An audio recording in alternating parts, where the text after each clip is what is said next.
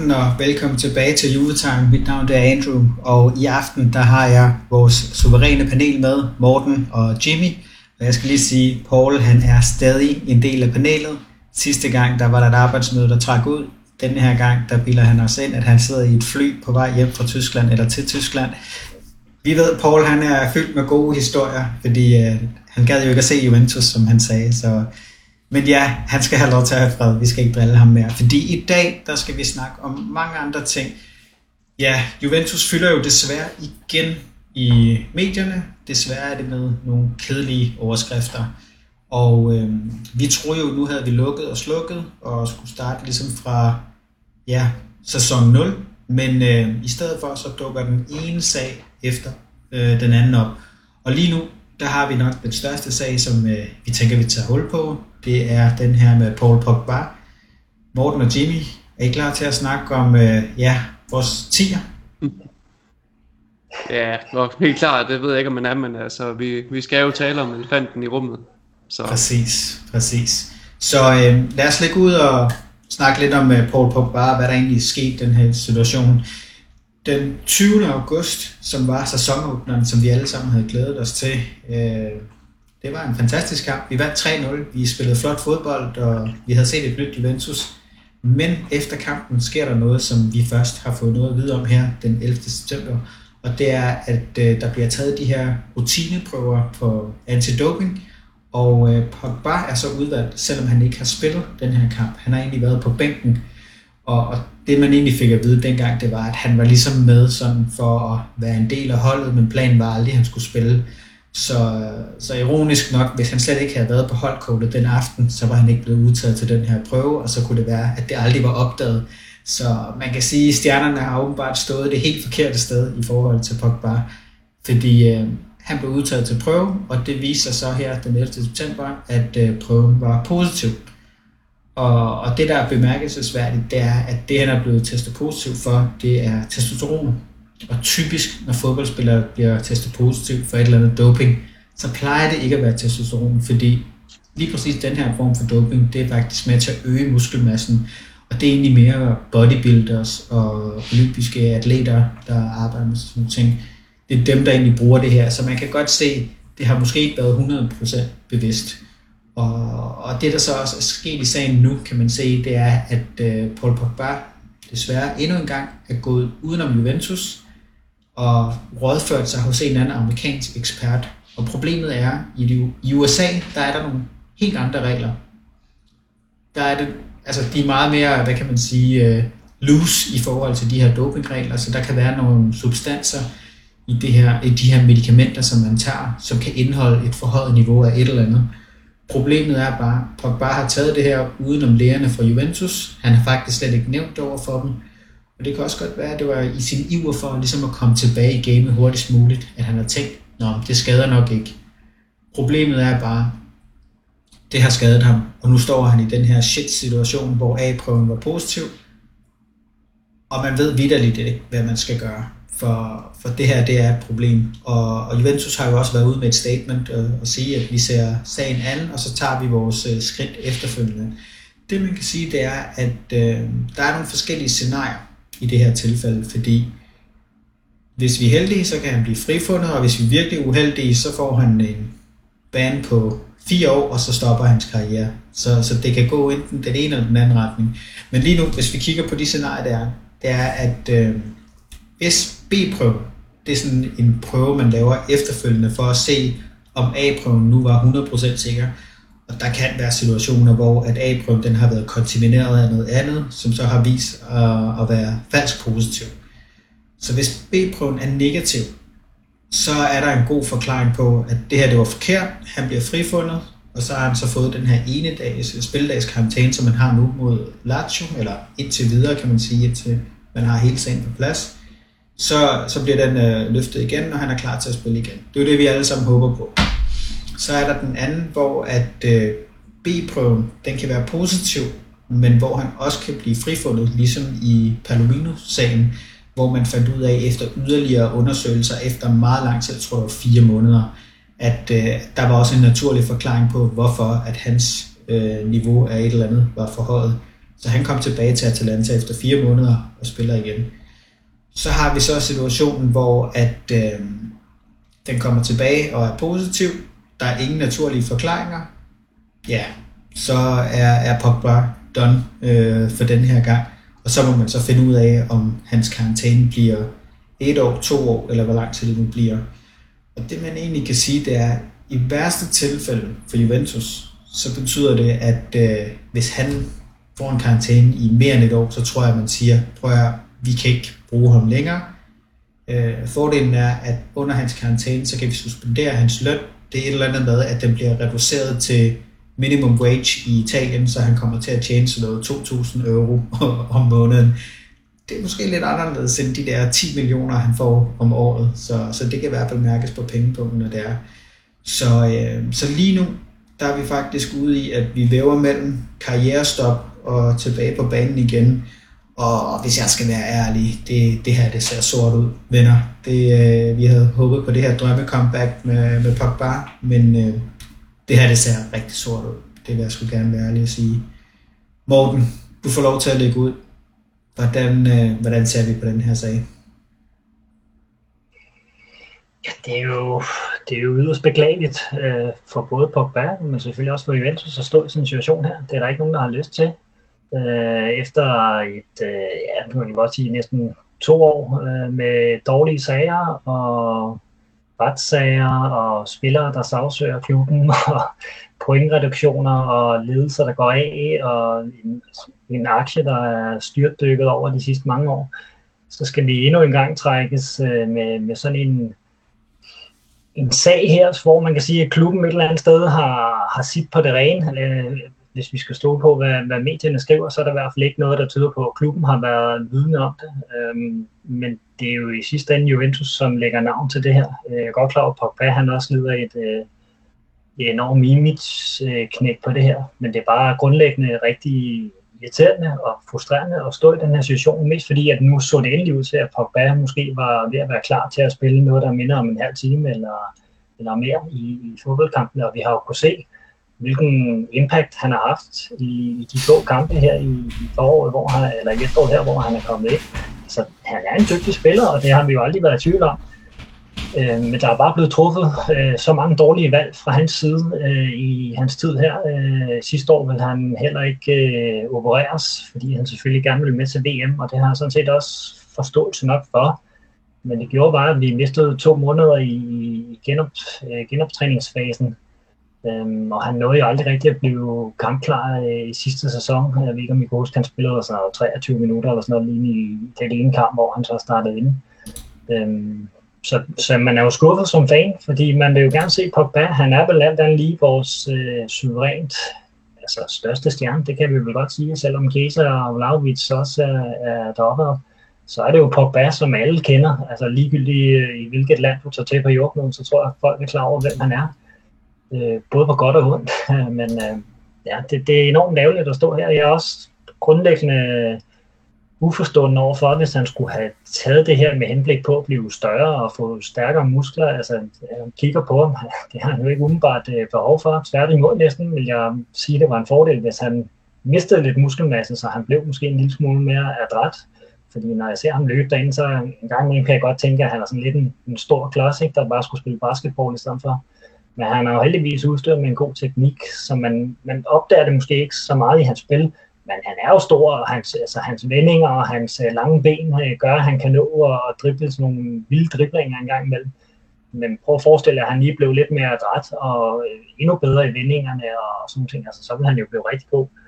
Så ja, skuffet over ham, det må jeg sige. Øh, skuffet over hele forløbet, men lad os nu se, som du siger, Andrew, det kan være, at han, øh, han spiller igen om, om 14 dage eller et eller andet. ja, kan man jo være lidt øh, kontroversielt, som siger, jeg ved ikke engang, hvad der er bedst, om han får den her dom, så vi måske får øh, chancen for at kunne ophæve kontrakten, og de der øh, 10,26 millioner euro, han koster os om året, som kunne måske godt være brugt på, på bedre vis. Men omvendt så vil jeg også sige, han er også en spiller, som kunne gå ind og gøre alle vores andre øh, spillere på holdet bedre, så jeg vil selvfølgelig også gerne se ham spille, men øhm, det er måske nemmere at sige, om når sæsonen er slut, om vi kunne have brugt Pogba i den her sæson, eller det var helt i uheld, at det her skete. Mm. Jeg ved det ikke. Jimmy, øh, hvordan kommer det her til at påvirke uh, imaget for, for Juventus? Fordi det er nogle rigtig grimme sager, vi har haft her på det sidste.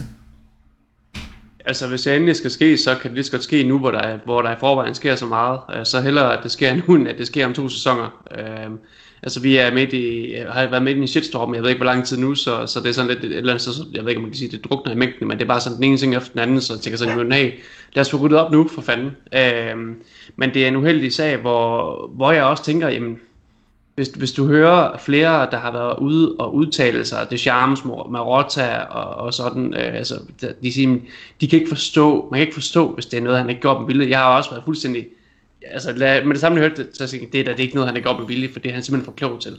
Jeg ved godt, han har været utrolig meget igennem, øh, men det vil bare lige for, lige, altså, til testosteron, øh, hvad hedder det, for at øge sin muskelmasse, jamen, han er jo tung, som, som Morten siger, hvis, hvis, hvis han endelig skulle have, hvis han endelig skulle, skulle, skulle, hvad hedder det, skulle gøre noget, så skulle han netop af med, af, af med nogle kilo, sådan så han ikke har den samme, hvad hedder det, kilomæssige belastning på sit knæ, som er i stykker, eller har været i stykker.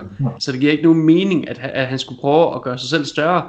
Så kan man sige, jamen okay, er det så noget, man har gjort for at øge muskelmassen omkring knæet? Altså det, det, det giver bare heller ikke mening, fordi det er ikke den, det, det tager du ikke testosteron for. Det er noget, det er noget helt andet, du træner på den, på den, i den henseende. Så jeg kunne et eller andet sted forestille mig, at der kunne være flere ting, der spiller ind, og det kan jo være, som der er nogen, der har været inde på, også øh, en tidligere lands, italiensk landsholdsdoktor, øh, doktor, mener det var, han, øh, han har også været inde på, jamen det her det er noget, der kan ske, ved at du tager noget, øh, hvad hedder det, noget, enten nogle, øh, nogle piller eller noget creme eller et eller andet, øh, hvad hedder det, øh, tilskud til, til din krop, noget vitamintilskud eller lignende, eller whatever, øh, hvor han er blevet dårligt rådgivet af hans, øh, af, hvem han nu end har konsulteret.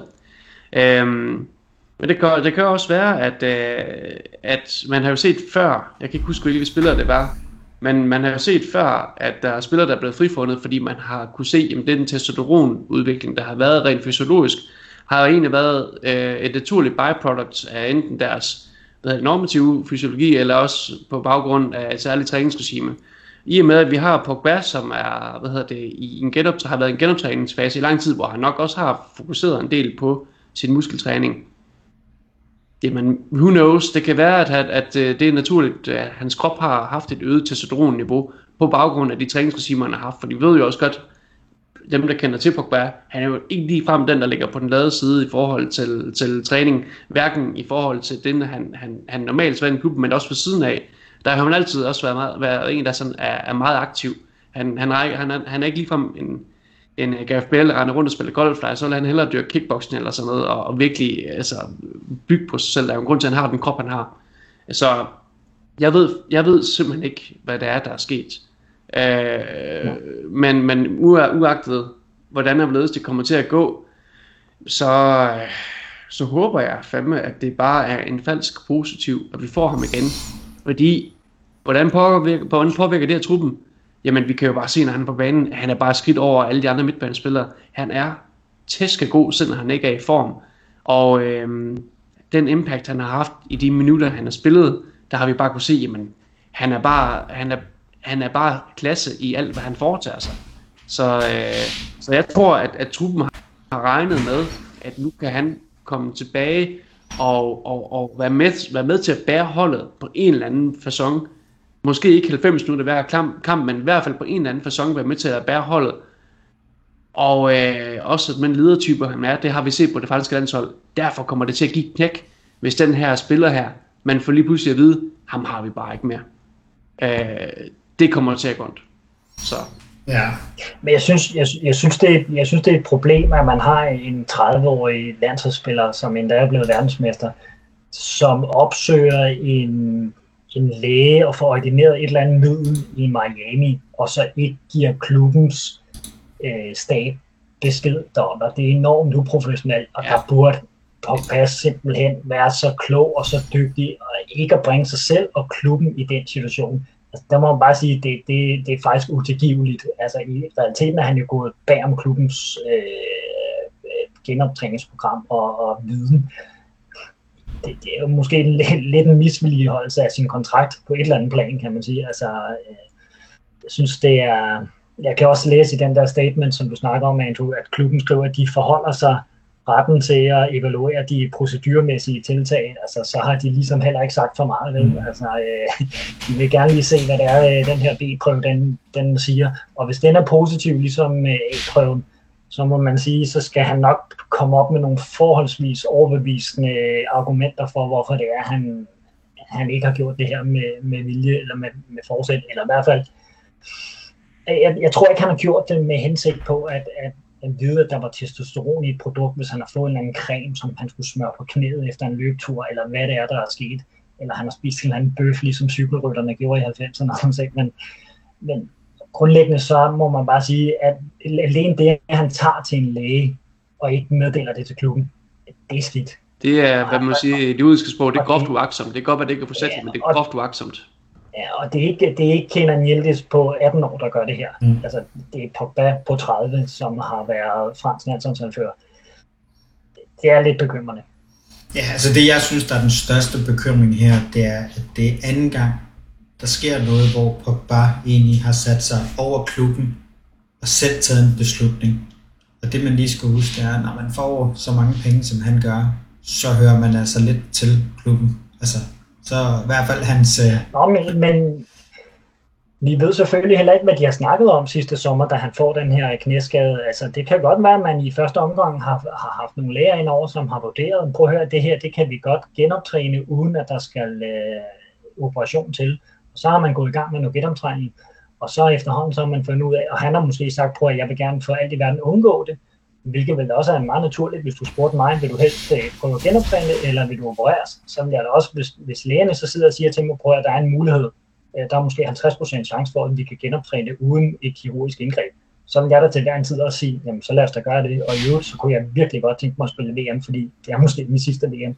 Så kan jeg godt, jeg kan godt sætte mig ind i... Det, det kan man godt, men, men man skal bare lige huske, at øh, Juventus' læger, de sagde faktisk, at han skulle opereres det var ham selv, der søgte second opinions med altså sikkert sit eget bagland og, og fandt ud af, mm. at der er den her, hvad de kaldte conformative uh, therapy eller et eller andet, hvor ja, han kunne lade være. Og man kan selvfølgelig ikke operere på en mand, som ikke vil opereres, det er jeg klar over, øh, men så kunne de måske have stået lidt mere fast, eller jeg ved det ikke, og, og det kan også være, prøve det ikke for at frikende Pogba, for jeg synes også, han skulle bare have taget den øh, operation dengang. Ja. Altså Luciano Moggi, han var ude og udtale bagefter, Pogba, han får den løn i Juventus, og der skulle Juventus bare have sagt, prøv at du spiller for os, vi bestemmer, hvad der skal ske. Motti, han er, øh, han, jeg så også i dag, han har udtalt noget med team, altså. Det er ærgerligt, at han har en bane, ellers så kunne det godt være ham, vi skulle have, have haft som... Øh... ja, men øh, hvad tror vi, der sker? Fordi øh, det her, det kommer til at påvirke hans karriere på en eller anden måde. Så hvis han bliver frifundet, så slipper han måske. Men øh, jeg er lidt bange for, at det her det kan betyde, at han skal stoppe sin karriere, fordi han har selv været ude officielt at sige, at der var nogle sæsoner siden, hvor han er begyndt at tænke, øh, det er faktisk et citat fra ham, hvor han vil faktisk gerne være normal igen. Han vil ikke være berømt, han vil ikke have mange penge, fordi når man har de her penge, så er der nogle mennesker, der bliver tiltrukket, det var blandt andet den der sag med sin bror Mathias der, at øh, jeg tror, han var blevet blackmailet eller et eller andet i den stil. Ikke? Og det sagde han, det ville nok ikke have sket for mig, hvis ikke jeg havde været rig. Så, så jeg savner et normalt liv igen. Hvad, hvad, hvad tænker I? Er, er det ved at være det sidste kapitel i historien om Pogba? Det vil være mit gæt. Altså, jeg tror også, B-prøven den viser her, at, øh, at den er positiv, og så tror jeg, at han prøver at komme med et eller andet statement omkring, at det er en læge i Miami, som han har fået nogle, nogle produkter ordineret fra. Og så tror jeg et eller andet sted måske også, at det VADA, de hedder dem, der skal... Ja, fra Italien. Ja, ja de skal ind og vurdere. Altså, jeg tror jeg ikke, han får fire års øh, Øh. Det, det lyder også voldsomt for det. Så skulle han nok have stukket sig i, i armen eller benet med en nål, hvis man skal have fire år, med at sige. Men jeg tænker, at vi er oppe omkring sådan 8-16 øh, måneder og sådan noget lignende.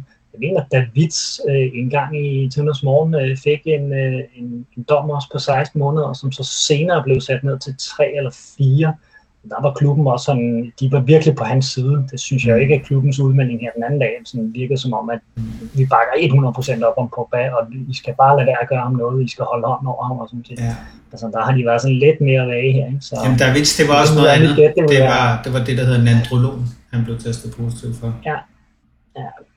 Så, men, men mit gæt er, at B-prøven også er, er positiv, og så øh, kommer han med en undskyldning eller nogle forklaringer på, hvad der er sket, og det kan sikkert også være rigtigt, det er det, der er sket, men det, det kommer nok ikke til at hjælpe ham det store. Jeg tror, han får en eller minimum 8 måneders øh, karantæne, og så kan vi jo kigge på kalenderen, så han bliver vel hen omkring sæsonafslutning.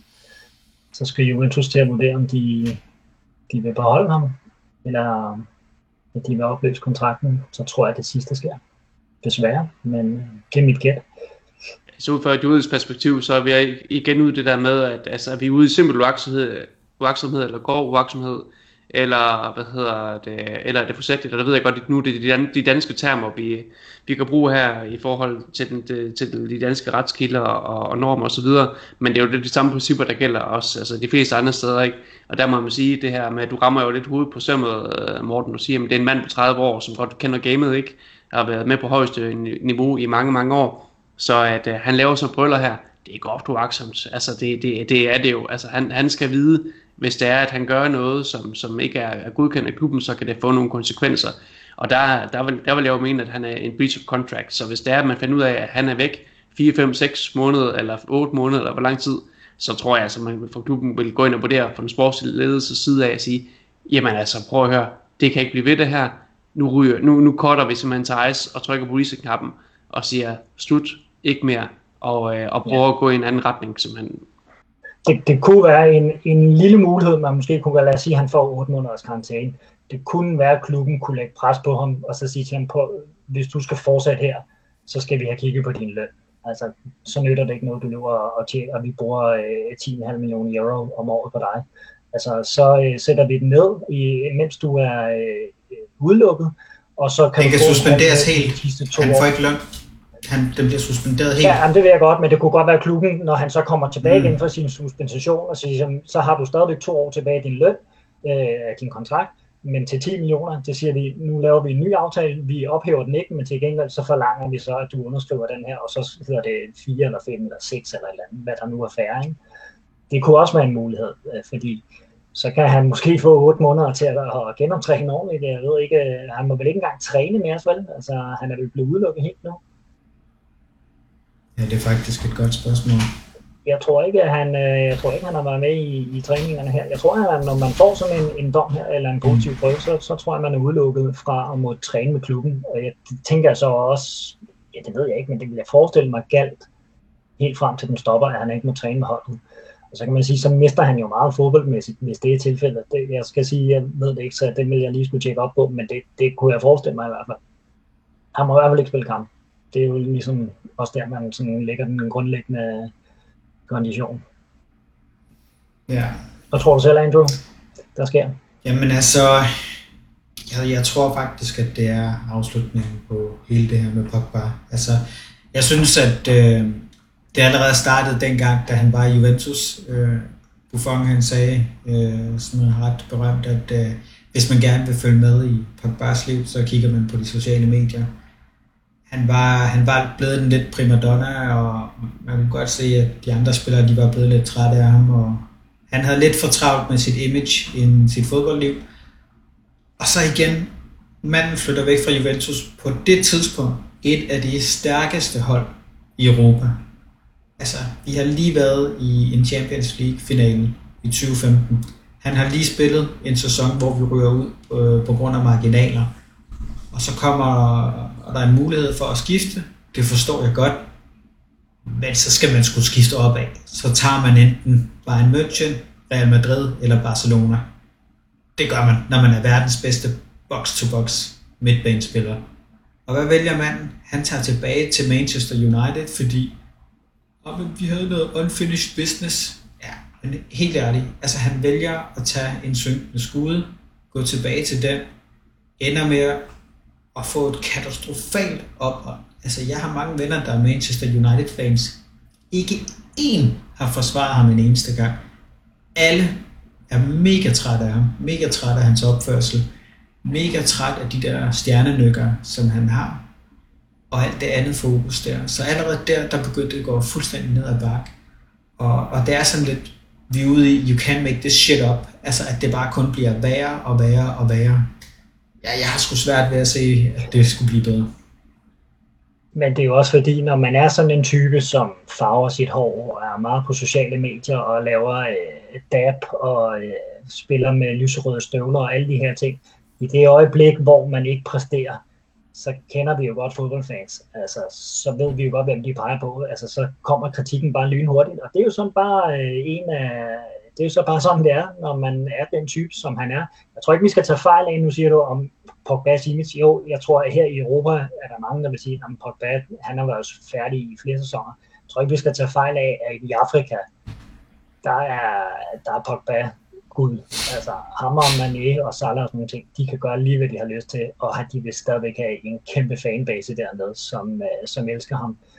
Uh, så, så det kan godt være, at vi i de første par år her vil tænke, at, at hans image er skadet, men jeg tror nok, at han, uh, han skal nok få et, et fint liv. Uh, jo, men han har jo stadig sit image som Paul Pogba. Det, det tror jeg heller ikke, der er noget problem i. Det er hans fodboldkarriere der er på vej mod... Nok tage til Saudi-Arabien. De kører nok heller ikke med, øh, med dopingregler dernede, så man ikke at det kan tage den og spille. Det er vel det eneste realistiske sted, han kan spille øh, nu. Yeah. Men, men problemet er bare, det er den samme historie op igen Pogba. Man troede, han var blevet ældre. Man troede, at han kunne tage nogle bedre beslutninger. Han er ikke lige så umoden, som han var dengang, men her der skulle han simpelthen være klogere. Altså, jeg, jeg ved også godt, der var også en situation med, med Rooney dengang, hvor han siger, at de havde lige tabt til et eller andet dårligt hold i Premier League, og dagen efter til træning i det gamle United, i, I ved, The Golden Era, der havde folk været mega tosset, og de skulle bare i gang og vise. Og så siger han så, at han kommer til træning, og så i omklædningsrummet, så står Paul Pogba og Jesse Lingard og danser ind i omklædningsrummet. Ikke? Altså, hvor jeg bare tænkte, kæft var det useriøst det her. Altså, vi er lige tabt, og så står de der to klovne og, og danser i omklædningsrummet. Ikke? Altså, han sætter sgu et dårligt eksempel. Det, jeg ved ikke, Jimmy, øh, hvad tager jeg tænker? Eller Morten? Jamen altså, jeg, jeg synes jo, det, det er jo lidt ærgerligt, fordi man ser jo også bare, den, det er jo en side, man, altså med, at han, han er en, der godt kan lide at have det sjovt, men, men vi har også talt om det mange gange, at han har altså sådan en anden side, og det er jo, han er jo altså sådan en ledertype, men øh, altså, man ser jo, hvordan han har, han har brugt det franske landshold, øh, både på, men også uden for banen. Så han kan jo også godt være seriøs, når det tæller. Og igen, jeg vil også gerne lige referere til øh, hans, hans træningsregime, at han er jo en mand, der holder sig i form. Øh, jeg ved godt, at, at nu skal vi ikke tale om hans skader eller sådan noget, men, men når, han, når han spiller, og han er fedt, jamen, så er han jo en, der virkelig knokler. Så, så vi skal også passe på med at, at male billedet af ham af sådan af altså en klovn, der bare render rundt og er fuldstændig glad, for det er han jo ikke. Øh, han, han træner benhårdt, og kan finde ud af at trække sin, sin, sin, sin holdkammerat op.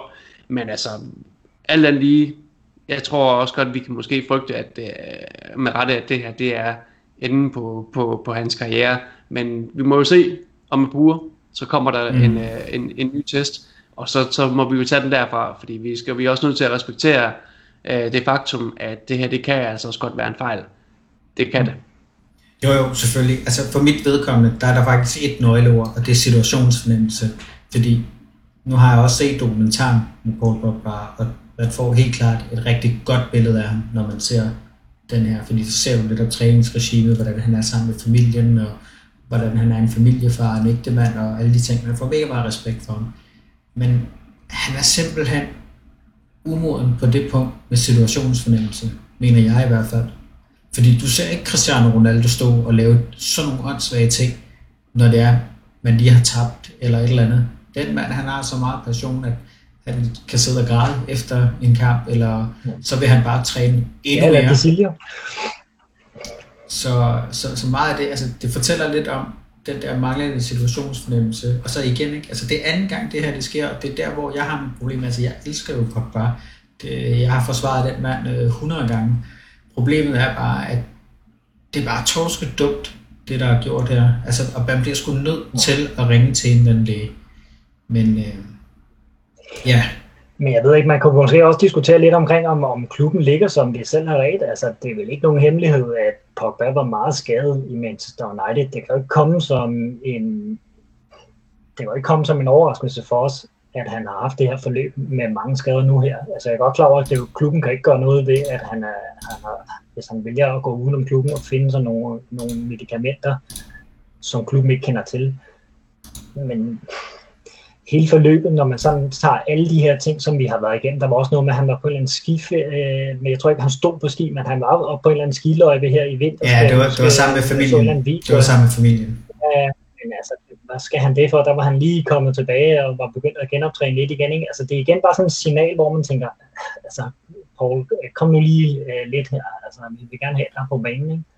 Men uh, ja, jeg ved det ikke. Hvis, hvis man kigger to år tilbage, vil vi så stadigvæk lave den her signing her? Vel vide med det, der er sket nu, det vil vi vel nok ikke. Vel? Altså, det skulle i hvert fald være på en uh, væsentlig lavere løn. Så måske ligger vi også bare selv, som vi har ret. Altså, vi har ikke truffet gode beslutninger igennem en del sæsoner nu, så lad os nu se, hvad der sker. Ja. Så jeg tror... Ja, undskyld, undskyld, hvis jeg er negativ, men jeg har sådan set ikke Nej. noget mod Paul Pogba, men, men jeg bliver irriteret, når folk de går bag om ryggen på klubben. Ja. Altså, så, bliver, så bliver jeg irriteret. Lige præcis, altså, det er også sådan, jeg tror, de fleste af os har det. Altså jeg håber jo, jeg håber virkelig af hele mit hjerte, at den her prøve, der kommer tilbage nu, den er negativ, og den første var falsk fokus, positiv, og vi bare kan komme videre. Det, det håber jeg virkelig. Ja. Og Paul Pogba, han spiller, og han piker i december måned, når vi møder Inter og Napoli, og hvem ellers Og tager dem alle sammen. Så, så ja, men uh, lad os krydse fingre for, at det, det ender godt, og hvis ikke, så må vi jo tage den derfra. Så, så egentlig, bare til sidst, så vil jeg bare gerne opfordre til, at, uh, at der er respekt og, og lidt tålmodighed, ikke? fordi der bliver skrevet nogle lidt hårde ting, øh, også i vores eget forum. Øh, husk, han er et menneske. Vi forstår godt, at der er rigtig mange frustrationer og, og, og så videre, men sådan noget med, at man skal skyde ham og sådan noget, det går måske lige over grænsen. Så, så lad os lige have lidt øh, tålmodighed, slå koldt vand i blodet, og så, så tager vi den en dag ad gangen. Så jamen, øh, fra den ene shit-sag til øh, den næste, og øh, ja, der dukker han jo op. Leonardo Bonucci, øh, faktisk en af mine øh, all-time favorit forsvarsspillere fra, fra BBC-tiden. Øh, ikke efter han kom tilbage fra Milan. Jeg kunne virkelig godt lide ham dengang inden. BBC, Buffon, Basali og Ja, det er så uden uh, Buffon, kunne man sige. Men, uh, men jeg kunne virkelig godt lide ham dengang i, i sin prime-tid. Så, så det, gør, det gør virkelig ondt det der, det der sker nu. Jimmy, øh, det er jo lidt dig, der er på hjemmebane her, fordi det her det er jo sådan en rigtig juridisk retssag, hvor at øh, Bonucci han sagsøger Juventus. Kan du ikke lige prøve at komme øh, baggrunden for den her kommende retssag?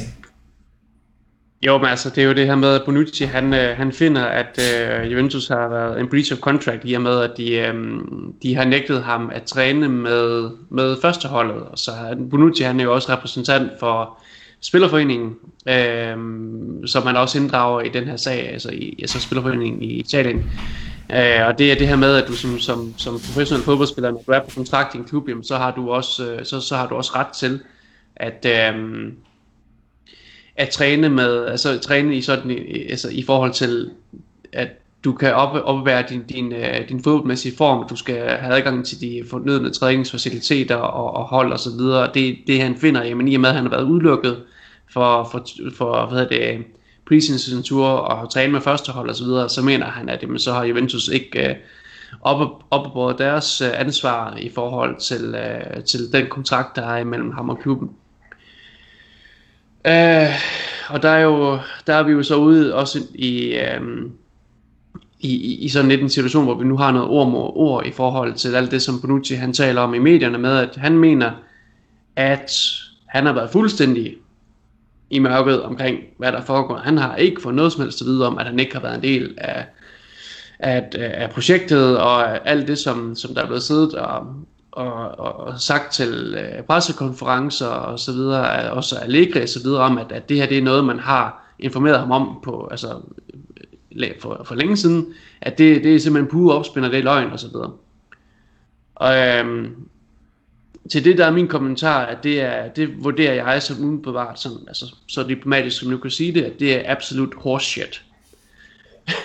Fordi når man tænker på, hvor medietrænet man er i Juventus, så tror jeg simpelthen ikke på, at Massimiliano Allegri, som generelt er som rimelig skarp til pressekonferencer, han sætter sig op og siger, at vi har informeret Nucci om sådan sådan sådan, så så længe siden, øh, og, det her, og det har alle parter været indforstået med osv., hvis ikke at det har været tilfældet. Fordi det er jo simpelthen, altså hvis ikke at det, det, altså det han sidder og siger, det skal simpelthen, hvis han kommer med sådan en melding, som er så essentiel for hele det her forløb, så skal den kraftedme være clearet hele vejen op til øverste instans. Ellers så sidder han ikke og siger det til en pressekonference. Og så har jeg lidt svært ved at tro, at man hele vejen op til øverste instans har fundet det at være en god idé, at man sidder til en pressekonference og lyver fuldstændig åbenlyst omkring det her. Altså det, det kan jeg simpelthen bare ikke forestille mig, fordi hvis man gør det, så ville man jo netop kunne komme ud fra den situation, som man står i nu her, hvor at der så er en spiller, der kan sige, hov, hov, hov, det der, det er jo fuldstændig pur opsend, det passer ikke, det er løgn, det er løgn. Altså, jeg, jeg kan simpelthen ikke rent strategisk, jeg vil simpelthen ikke kunne, kunne forholde mig til, at man gjorde det. Jeg kan simpelthen, jeg kan simpelthen ikke i fantasi forestille mig det tilfældet. Uh, og i øvrigt så er der også flere ting i de ting, som, som, er, som, som Bonucci han, han udmelder, som jeg ikke rigtig kan finde hoved og hale i. Han siger, at han har talt med Spalletti, at for Spalletti han har ringet til ham og sagt, jamen øh, Bonucci, du er ikke lige, øh, du er ikke lige udkaldt, ud, hvad det, du er ikke kaldt op til landsholdet, fordi du har ikke rigtig haft nogen preseason. Altså jeg tror sgu det, undskyld mig, den tror jeg, den køber jeg bare heller ikke. Fordi Bonucci han har været pivhammerne ringe for landsholdet og for Juventus. Der kommer en ny landstræner til, som øh, skal til at opbygge noget nyt. Jeg tror, at Bonucci har, fundet ud af, har, har fået en besked om, at han ikke er med, fordi at man vil gerne køre med noget andet. Men det er jo så igen ord om ord. I don't know. Og det kan også godt være, at jeg bare er dødhammerende træt af Bonucci. Men mit take på det her, det er, at jeg tror simpelthen, at Bonucci's ego det er blevet såret. Han har fået at vide, du er ikke en del af projektet længere. Uh, du bedes finde et andet sted at være.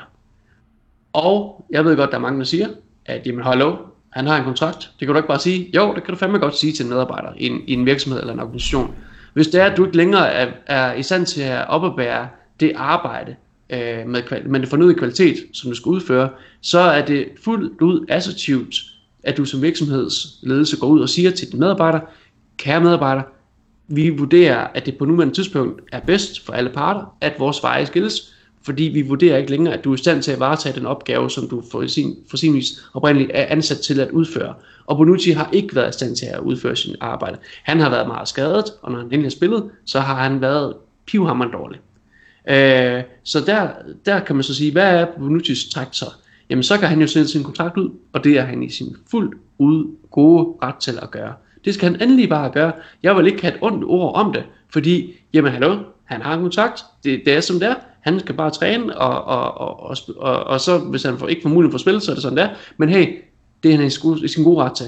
Men det han vælger at gøre, det er, at efter han, er, efter han så er skiftet til en anden klub, så er det, at han går ud og siger, jamen hey, nu skal jeg simpelthen lige trække klubben igennem et kæmpe stort søle, imens at der i forvejen sker så meget lort, og er sket så meget lort. Hvorfor? Altså, jeg kan simpelthen ikke se, hvad han får ud af det. Og det er hammerne uordentligt på alle tænkelige måder, synes jeg, at, øh, at man agerer på den måde, fordi det er altså en klub, der har givet ham rigtig meget.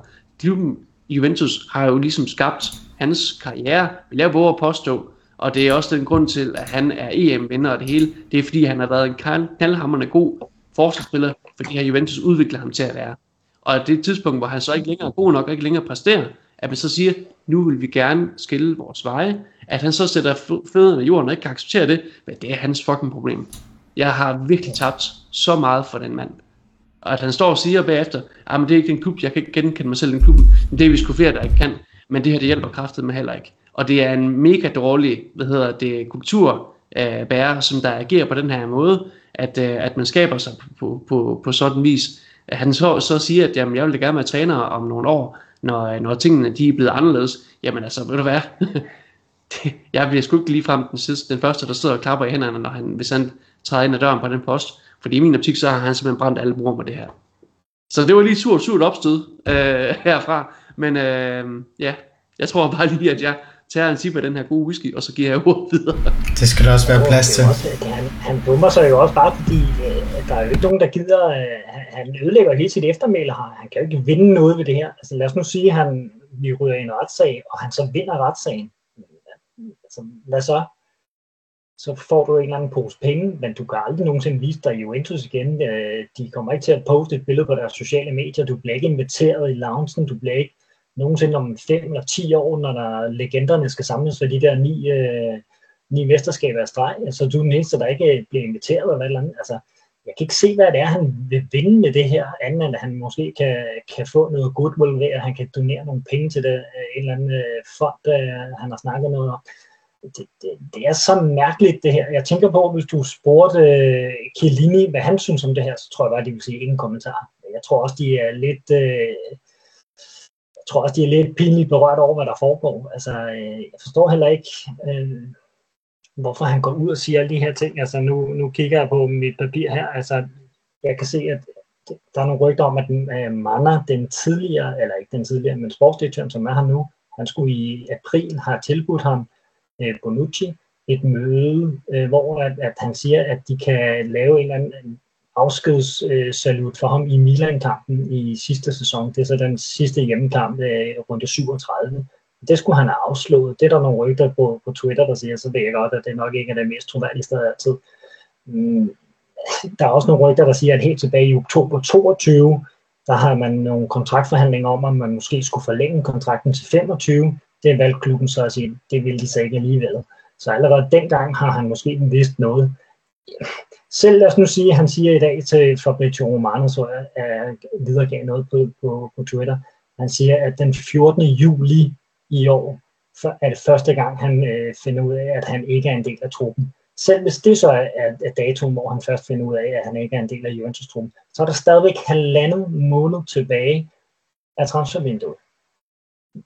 Hvad er problemet? Du har halvanden måned til at finde dig en ny klub. Du spiller i Union Berlin nu, der skal spille Champions League. Det, det, det, det eneste, jeg kan se, han kan have, at han kan vinde noget i den der retssag, det er, hvis Juventus ikke har ladet ham spille, øh, træne med en gruppe af spillere. Det, det kan godt være, at der er nogle regler om, at det skal man som en klub. Når du har en eller anden professionel øh, kontrakt, så skal du have adgang til at kunne spille øh, med andre spillere. Altså, det er heller ikke noget, man bare giver Benucci fire kejler og to bold, og så sender ham ned i hjørnet. Det er jo godt klart, at det, det, det, det er jo ikke sådan, det foregår. Men så vidt jeg har kunne se på, på de sociale medier, når Juventus har lagt videoer, så har han jo været mindre, der har været løbetest og opvarmning og sådan noget. Han er bare ikke blevet inviteret med på, på USA-turen. Så jeg, jeg har lidt svært med at se, at hans, øh, hans, sag, hans sagsanlæg her, det skulle kunne holde øh, vand i, i retten. Men det må vi jo blive klogere på. Og igen, så er det ligesom med Pogba. Det går lidt ud over Juventus' image, men det er heller ikke rigtig noget, vi kan gøre noget ved, for jeg synes egentlig, at hvis, hvis Allegri og Giorgio øh, de har besluttet sig for, at Bonucci ikke skal være en del af den kommende sæson, så må man jo som 36-årig anfører, der kun har spillet 30% af minutterne, der var til rådighed sidste år, også kigge lidt indad, som du siger, Jimmy. Altså, han har et kæmpe ego. Jeg tror at oprigtigt, ligesom du siger, han er blevet, han er blevet skuffet øh, på klubben, og det har gjort ondt på ham, og nu kører han en eller anden magtkamp øh, mod den nye ledelse. Øh, jeg ved ikke om, havde det været Andrea Agnelli og, og Arriva Bene, så kan det godt være, at han ikke havde lavet det her. Øh, hvis de var kommet og sagt til ham, prøv at høre, øh, Bonucci, du skal smutte nu, vi, vi bygger ikke det her op omkring dig, så kan det godt være, at han ikke har gjort det. Men det kan være, at han har et horn på siden af den nye, øh, den nye ledelse, og han ikke kan lide den. Eller Allegri, det ved man ikke. Det er Allegri. Altså han har, hvis man har set nogle af citaterne fra hans interview, så siger han også indirekte, at det skyldes en individual i klubben, at han ikke øh, er der mere. Og det var jo også det, der skete dengang. Men, men jeg tror ikke, Bonucci skal begynde at snakke om respekt, fordi nu kigger vi lige tilbage til 2017, hvor han i pausen er oppe og slås med Daniel Alves, øh, den stadig 1 mod Real Madrid. Og de bliver begge to losset ud på, på røv og albu, han tager til Milan. Og efter en sæson, så beder han klubben om, at altså kommer næsten kravlende tilbage og benådes. Og klubben giver ham endda en lønforhøjelse i forhold til det, han fik, da han smuttede i 17. Da han så kom tilbage i 19 eller 18, eller hvornår det, i 18, hvornår det var, så fik han faktisk 2-3 millioner mere i løn. Altså, vi, Juventus skylder ham ikke noget. Han blev endda gjort til klubkaptajn for to sæsoner siden.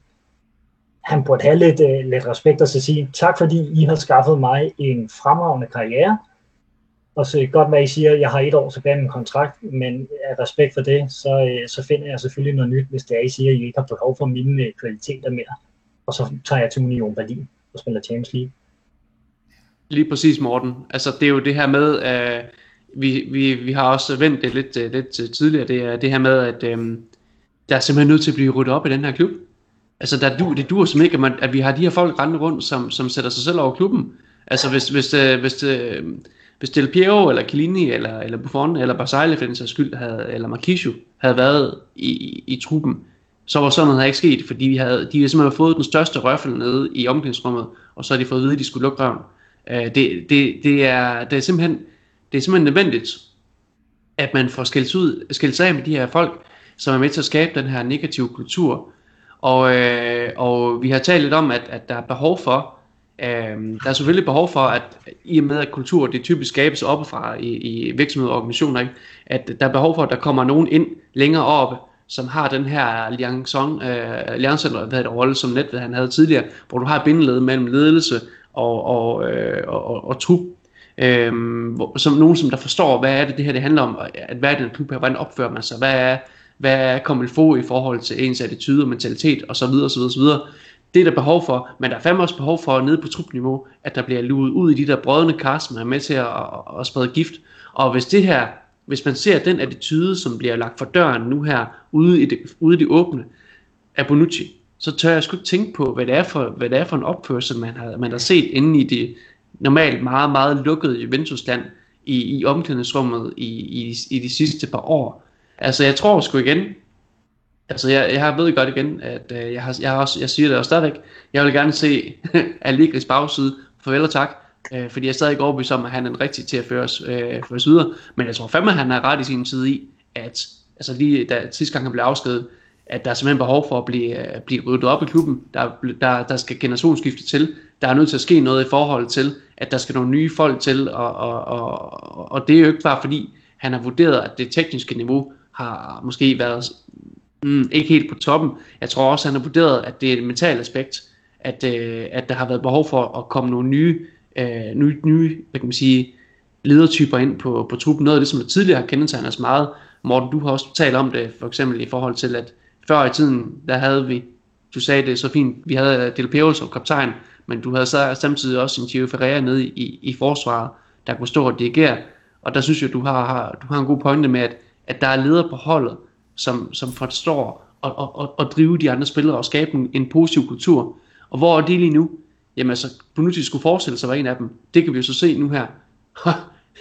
det, det er sgu ikke der, jeg vil sætte mine penge på en, der skulle, der skulle være omklædningsrummet sider i hvert fald. Så, for, Altså, der, der mangler en, der bare øh, så sådan lidt sådan en øh, Gattuso-type, sådan en, der er lidt gal i, i skallen, og bare kan gå ind og, og hvis der er en eller anden, der gør et eller andet til træning, altså så bare hen og have fat i kraven på ham og sige, sådan her, sådan gør vi ikke i klubben. Men altså, øh, Stensny, som er en af dem, der er højst lønnet og har været længst i klubben, altså, han kan jo ikke vælte en cykel. Altså, Alexandro, han gør jo heller ikke nogen noget. Uh, han er også en af, af toppen af hierarkiet, ikke? Øh, Danilo, jeg har respekt for ham. Øh, jeg kan, jeg kan godt lide ham. Jeg, han, han er ultra pro, øh, professionel spiller, og han er også blevet gjort til klubkoncern, og tillykke til ham til det. Jeg har øh, tidligere sagt, hvad jeg synes om det. Jeg kan godt lide ham, men jeg føler, at vi skulle have beholdt det italienske bånd. Og ellers så er der vel kun Locatelli og måske øh, Rabiot, og Rabiot det er jo bare Allegris mand, men det er jo heller ikke sådan, at jeg tænker, at Rabiot han er sådan en, der bare lige inde på banen, hvis øh, der er nogen, der ikke lige holder taktikken løber over og tager fat i dem og siger, prøv at høre gutter, man, nu holder vi os til taktikken eller andet. Altså, vi mangler jo ledere, altså, og det er jo også et eller andet sted noget, der falder tilbage på, øh, på ledelsen, altså dem, der sidder og skaber øh, mandskabet, som Allegri har til rådighed.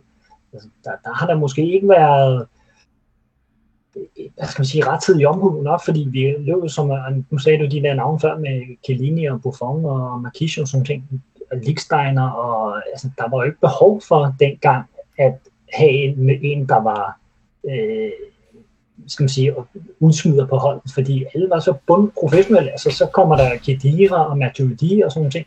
Der var ikke behov for, at du vidste bare, at de leverede øh, varen ligegyldigt, øh, hvordan kampen gik. Så holdt de sig til taktikken. Altså, kigger på det hold, vi har nu.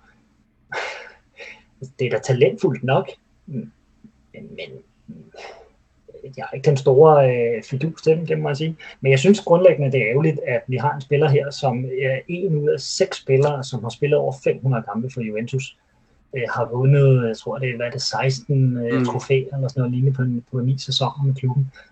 Det er jo ærgerligt, at vi skal ende ud i, at, at, det, at han sagsøger klubben, fordi han øh, ikke bliver udtaget til, til den kommende sæson. Det, det, det er da en, en ærgerlig slutning på, på en ellers øh, flot karriere. Altså det må vi jo sige, det har Bonucci haft, og han på et tidspunkt i, i midten af nullerne, der var han vel måske øh, verdens bedste forsvarsspiller sammen med Sergio Ramos, i hvert fald til at, at spille bolden op nedfra.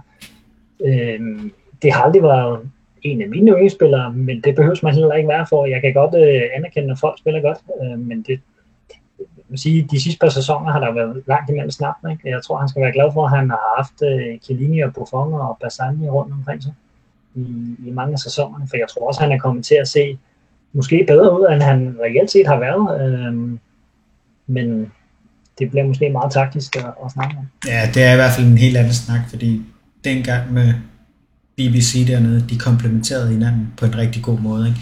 Altså, hvor man ligesom havde... Og der havde han også en rolle at spille, ja, det var, det var han, han var jo den, der var i midten. Ikke? Så havde de to andre brute forces, som bare gik igennem og smadrede alt. Så han ligesom havde nogen at falde tilbage på. Og det var derfor, man kunne bruge sådan en spiller som ham.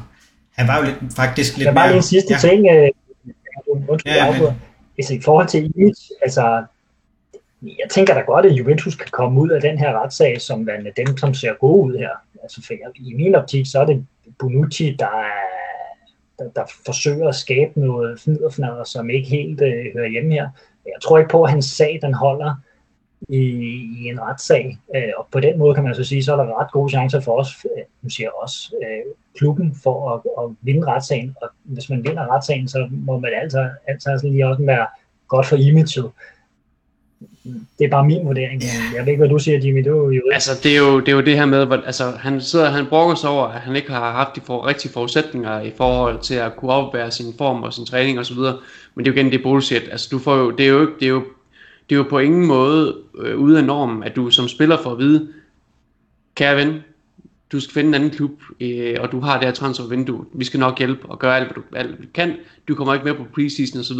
Det er fuldstændig normalt. Altså, det er jo ikke noget, der har stået på et år alene. Det er, han har jo været med lige, altså lige til, til, til det sidste i, i sidste sæson, altså hvor meget han så nu lige kunne spille, ikke? Så det er jo først nu her, efter opstart, at han har fået at vide, du er ikke med på preseason. Han er jo med til de andre træninger, som du også, som du også siger, Morten, så det kommer han jo ikke nogen steder med. Altså, det, det tror jeg simpelthen ikke på. Og det er jo en dag ud fra hans egne datoer, at vi ja. siger det her, fordi øh, der går jo rygter om, at han allerede har fået det at i februar og i, i april og sådan nogle ting. Så selv hvis det er hans ord, vi går ud fra, så vil jeg stadigvæk sige, at den 14. juli, det, det, det er altså ikke en dårlig dato stadigvæk at få noget ud på. Altså, det må jeg bare sige. Og så vil jeg bare sige, at Real Madrid, de kastede vel også øh, både Sergio Ramos og Casillas og Raul, Raul ud på albuer. Øh, så jeg kan heller ikke se, at øh, vi ikke kan gøre det. Figo, Hierro, og altså, vi kan blive ved Gucci. Og, altså. ja, Casillas har vel græd på en eller anden pressemøde, men jeg tænker, hvad, altså dengang med Del Piero, han røg vel også bare ud. Lige for ja, lidt, ikke, men ved du, det var faktisk dem, jeg gerne vil, vil sige noget om. Lige præcis Del Piero, han var jo klubkaptajn dengang. Han fik allerede at vide tilbage i november i sin sidste sæson, at vi kommer ikke til at forlænge yderligere med ham. Og han tog det som en mand, han sagde, jamen han kan godt se, at klubben ikke har brug for hans service mere, og han havde været klar til at være der, hvis de havde brug for det.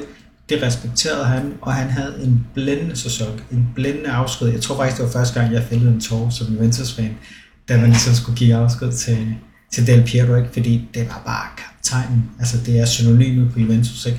Det var sådan, han taklede det. Så nævnte Jimmy også Marquisio. Jeg tror, hvad var det, vicekaptajn, der var det højeste, han nåede at blive nogensinde han stoppede jo også lidt ret, fordi øh, hvis nogen husker det, så var han der i sæsonen, da Cristiano Ronaldo kom til, så det var i 18. Der var han faktisk med preseason-turen.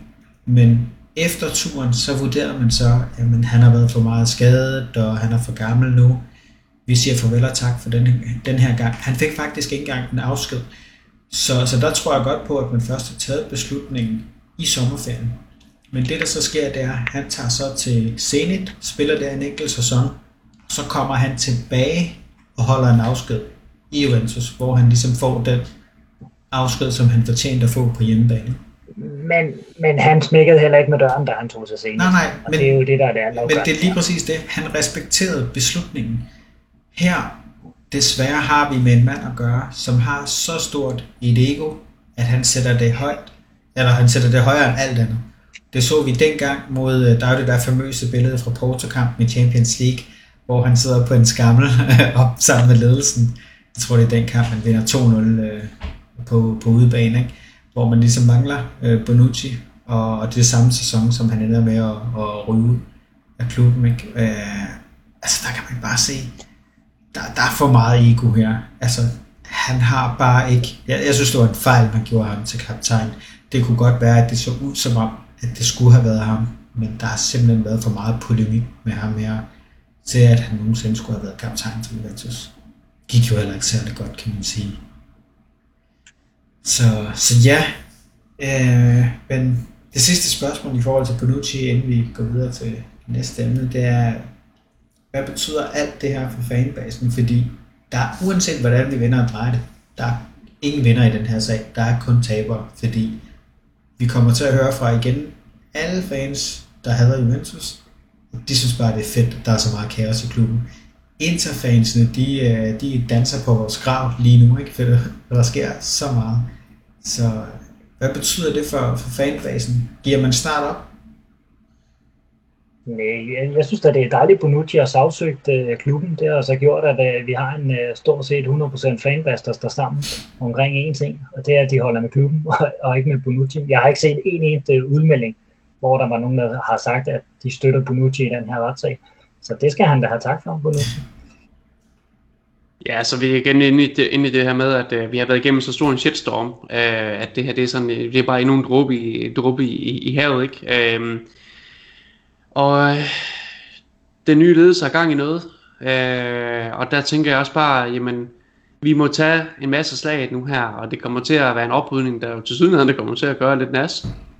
Men der er noget nyt, der skal stables på benene, og, og der må vi bare sige, men så, øh, så, må, så, må det, så må det komme nu her. Det må komme, det må komme i år, og det, nu, kom, nu kom der noget sidste år, som var forfærdeligt, og, og så må vi tage det, der kommer nu. Altså, vi, øh, vi er nødt til at se fremad, og øh, der tror jeg altså bare, at det er fint, at vi får... Øhm, nu må vi se, hvad der sker med Pogba, men altså nu ved vi i hvert fald, hvad der er sket med Bonucci. Det er bare... Der, der er simpelthen en den der skal bare cuttes. Og øh, det, det har han jo så, kan man sige, det har han jo i hvert fald så sørget for, at, at, at vi får gjort en gang for alle. Øh, det er mit håb, at man godt nok, at, at man så måske fremadrettet øh, i transferstrategien også kan begynde at fokusere på, jeg ved godt, jeg ved godt, at Gintoli han godt kan lide at finde de uslippende diamanter, men der er altså også behov for, at vi får hentet noget til, som kan steppe ind og, og, og, og tage, noget, tage noget ansvar. Øhm, det, det, har vi, det har vi behov for. Øhm, men altså, jeg, jeg, jeg synes, at det er fint, at vi får, at vi får ligesom overstået alt det, alt det trælse nu her. Øh, hellere bare få, få, få taget det på en gang, og så sige, at det er fint, så ser vi, hvad der sker, og så tager vi næste sæson og næste sæson igen. Ja, ja. Masser af spændende sager. Vores øh, anti fanbase de har det fantastisk. Vi må bare øh, holde sammen og, og komme tilbage igen. Vi har en kamp her øh, om få dage mod Lazio. Hvis vi, øh, inden vi runder af for i dag, lige skal vende, hvordan kommer det til at påvirke truppen, det her? Kan vi forvente en sejr? Hvad var det? 3-1 vi slog på hjemmebane sidst. Vi mødte dem, hvor Moise Keane lavede to mål. Var det den? Var det den sidste hjemmebanekamp mod dem? 3-0 eller 3-1. Okay. Ja. Lazio de kommer jo fra et godt resultat, kan man sige, mod, øh, mod Napoli. Og øh, altså, det er jo lidt det, jeg synes, det, det her Lazio-hold her på nuværende tidspunkt er et, et hold, hvor det er et højt øh, et højt niveau, de kan lægge for døren, men det er også et utroligt lavt øh, bundniveau, vi, øh, vi kan være vidne til. Så, øh, så de mangler ligesom den her stabilitet og kontinuitet i deres, i deres, øh, i deres performance. Men øh, jeg, jeg ved sgu ikke helt, fordi vi har, vi har en trup, som har været igennem så meget efterhånden, og jeg ved simpelthen ikke, jeg ved ikke, hvor meget mere, de, om, om, om det her det er noget, der bare efterhånden praller af på dem, og, eller, om det, eller om de kommer til at være, hvad de så hedder, det kan jeg simpelthen ikke spå om. Fordi hele sidste sæson, der kunne man jo godt mærke, at, at, det, var, at det var svært. Det var simpelthen svært at, for, for spillerne at fokusere. Og øh, nu kommer der bare mere af det samme. Så det kan, det kan, det kan, det kan jo sagtens have den her effekt, at, at, at spillerne tænker, nu troede vi fandme lige, at i år, der skulle vi starte fra scratch og bare køre løs, uden at der var en masse polemik uden for, for banen. Men så, det skulle jo så ikke være tilfældet alligevel. Så det kan godt være, at, at det kommer til at, at sidde op i hovederne på spillerne. Det håber jeg sandelig ikke. Uh, nu må vi se. Dejligt, at du er optimistisk, Jimmy, fordi uh, jeg tror, at for første gang nogensinde, så er jeg ikke så optimistisk. Jeg, jeg tror simpelthen, at uh, når der er så mange sager, der fylder i hovederne, så kan vi ikke spille godt. Og det så vi også. Vi fik klø mod Empoli sidste gang. Der skete noget i medierne omkring Juventus, hvor man fik fratrukket de her 10 point. Tab 4-1. Historisk stort nederlag. Og inden da, så tror jeg, at det var en kamp mod Monza, hvor man også havde haft noget polemik, som, også, som man også endte med at tabe. Dem tabte man der to gange til i sidste sæson. Hvor var de oprykkere i sidste sæson, tror jeg endda, de var det viser en trend i, vi har det simpelthen ikke særlig godt, når det er, at der er de her sager uden for banen. Og jeg tror stadig, at vi har så mange unge spillere, og mangler nogle af de her ildsjæle, passionerede, Juve DNA, Grinter spillere, til at man ikke bare lige kan komme over det her. Så jeg tror, at det eneste håb, vi har, det er, at Chiesa, han er tilbage, til han kan spille kampen. Om han starter ind, den ligger stadig og væver lidt. Men hvis han ikke er med, så kan jeg simpelthen ikke tro på, at vi vinder den kamp. Kan vi håbe på et uafgjort resultat? Jeg vil sige, forskellen på de her sager, som vi har nu, og så øh, sagerne fra foråret, det var ligesom, at sagerne fra foråret, det var noget, som gik ud over hele spillertruppen. Hvorimod det her, det er jo enkelt sager. Vi snakker en spiller, som ligger sagen, en spiller, som jo ikke er i klubben mere, så ikke har nogen direkte relation til det, der foregår på træningsbanen lige nu. Og så har vi Pogba, som selvfølgelig er en del af truppen, men jo heller ikke har spillet øh, super meget i, i den her sæson. Han er jo ikke en del af, af startopstillingen, kan man sige, så på den led burde det jo ikke have den store effekt. Altså jeg så, øh, fra Jolie havde været til et eller andet øh, awardshow, hvor jeg tror, han var blevet har vundet Fairplay-prisen, eller Årets Talent, eller et eller andet, jeg kan ikke lige huske, hvad det var. Og de spurgte ham, øh, om han var klar til, til weekendskamp, og det svarede han ja til, og det ved jeg godt, det skal han selvfølgelig svare ja til. Men jeg vil blive overrasket, hvis vi går ud og taber 0-3 til Lazio øh, på, på lørdag, fordi at øh, Bonucci har lagt sag an mod klubben. Altså, så har spillerne et seriøst problem, hvis ikke de kan se bort fra det. Men jeg kan godt forstå, at man i øh, Empoli-kampen, hvor man får at vide øh, 40 minutter inden kampstart, at man får for øvrigt lige fratrukket øh, 10 point, og dermed så er drømmen om Champions League øh, i de kommende år øh, formentlig forduftet og sådan noget. Altså, det kan jeg godt forstå, at man bliver påvirket af som spiller, men fordi at øh, Bonucci lægger sagen i en uge i forvejen, før den her kamp den starter, det bør umiddelbart ikke være en undskyldning for, at man ikke kan spille. Nej, men, men Morten, jeg tror, det handler om konteksten i det her, fordi han kommer lige fra en sæson, der var fyldt med sager uden for træningsbanen, eller uden for banen. Ikke? Så, så, så man går og tænker, yes, nu er vi klar til en ny sæson, der er ikke nogen sager, der er intet fuld fokus på, hvad der skal ske til kampene. Så kommer der først en sag med Pogba, en mand, der fylder rigtig meget i omklædningsrummet. Det er folk, der ser op til ham her. Det sker. Så det her, det er jo ikke bare en eller anden spiller, det var faktisk manden, der har været kaptajn for klubben i de sidste to sæsoner det er altså ret meget røre i andedammen, lynhurtigt, der, der sker. Og når man kun er 18, 19, 21, 23, så kan altså sådan nogle ting hurtigt sætte en ud af kurs. Måske, måske, ja.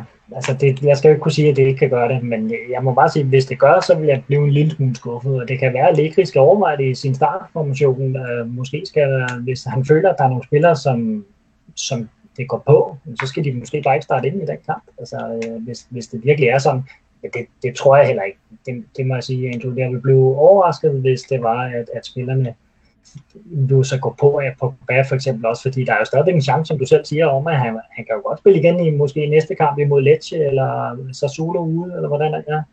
Øh, der kunne han jo realiteten godt være med. Så skal man vel ikke kunne spille imod Lazio øh, en uge før, fordi at, øh, at man måske, måske er han ikke med, måske er han med. Altså, jeg tænker også, at spillerne er sultne for at, at gå ind og vise, at vi skal vinde den her kamp, og vi skal i top 4. Det er det ultimativt vigtigste, det er, at vi kommer i top 4. Og hvis man vil i top 4, så skal man slå Lazio på hjemmebane, selvom de lige har slået uh, Napoli udebane. Det, det er min holdning, specielt når man er Juventus. Ja, altså jeg forstår godt, at du tænker sådan, og det forstår jeg godt, og jeg synes, det er fedt, at du i hvert fald tænker sådan. Men hvis man bare kigger tilbage på sidste sæson, hvor at man også, hvis man kigger på Gigios Juve og hører Giuseppe sige, ja, nu forventer vi Juventus, der kommer ud med aggressionerne, og de skal komme ud og vise det på banen. Det har de ikke kunnet. Det her, det ville kunne lade sig gøre, hvis det var det gamle Juventus, hvis vi går fire sæsoner tilbage, så tror jeg godt, man havde en trup, der kunne gøre det. Men den her trup, vi har nu, den er ikke moden nok. Den er simpelthen ikke moden nok. Altså, du kan se, hvis en spiller som Di Maria bliver så påvirket i sidste sæson, altså manden, der har vundet VM nu, og det var lige inden han vandt VM, at han kan blive så tosset i en kamp, at øh, han giver en albu lige solar plexus på, på Itzo fra Monza og får et direkte rødt kort. Altså hvis ham der kan blive rystet i sin grundvold, og på det tidspunkt, så var det ikke engang, fordi der var store sager.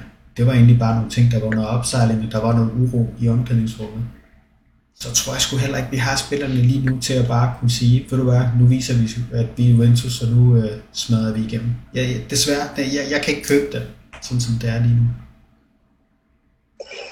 Jamen, jeg håber ikke, vi er så skrøbelige, men øh, vi må se. Jeg, jeg er ret sikker på, at Moise Kang, han scorer øh, i weekenden, så der har vi i hvert fald et mål der. Ja, og vi skal huske, vores, øh, vores next gen spillere, de er jo skolet af Montero, er det ikke det? Ja, i én sæson. Hvis ikke han har gjort den klar. Er det ikke kun i én sæson? jeg ved det også godt. Nej, vi må håbe. Lad os ikke male fanden alt for meget på væggen, men altså, jeg har også mine bekymringer. Virkelig, jeg har mine bekymringer.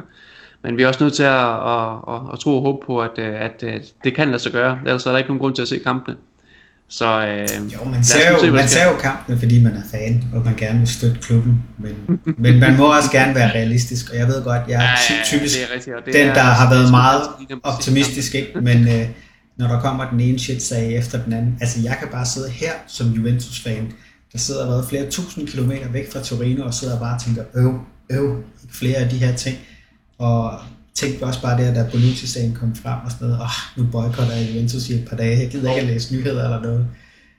Så, så tror jeg, jeg altså også... super træt. Ja, altså, præcis. Jeg har været super træt. Og jeg tror, jeg tror, at spillerne har det på samme måde. Så jeg vil blive meget imponeret, hvis vi spiller en god kamp og vinder på lørdag. Jeg håber det, men hjernen siger noget andet. Det er det.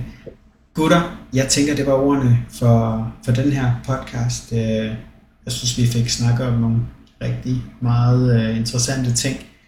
Pogba, Bonucci, og nu så også, hvad der skal ske uh, i fremtiden for, for klubben. Så uh, Morten, Jimmy, tusind tak for i aften. Vi håber tak, på en sejr tak. på lørdag, så det krydser vi fingre for. Selvfølgelig. Det er godt. Fortsat jule. Fortsat jule.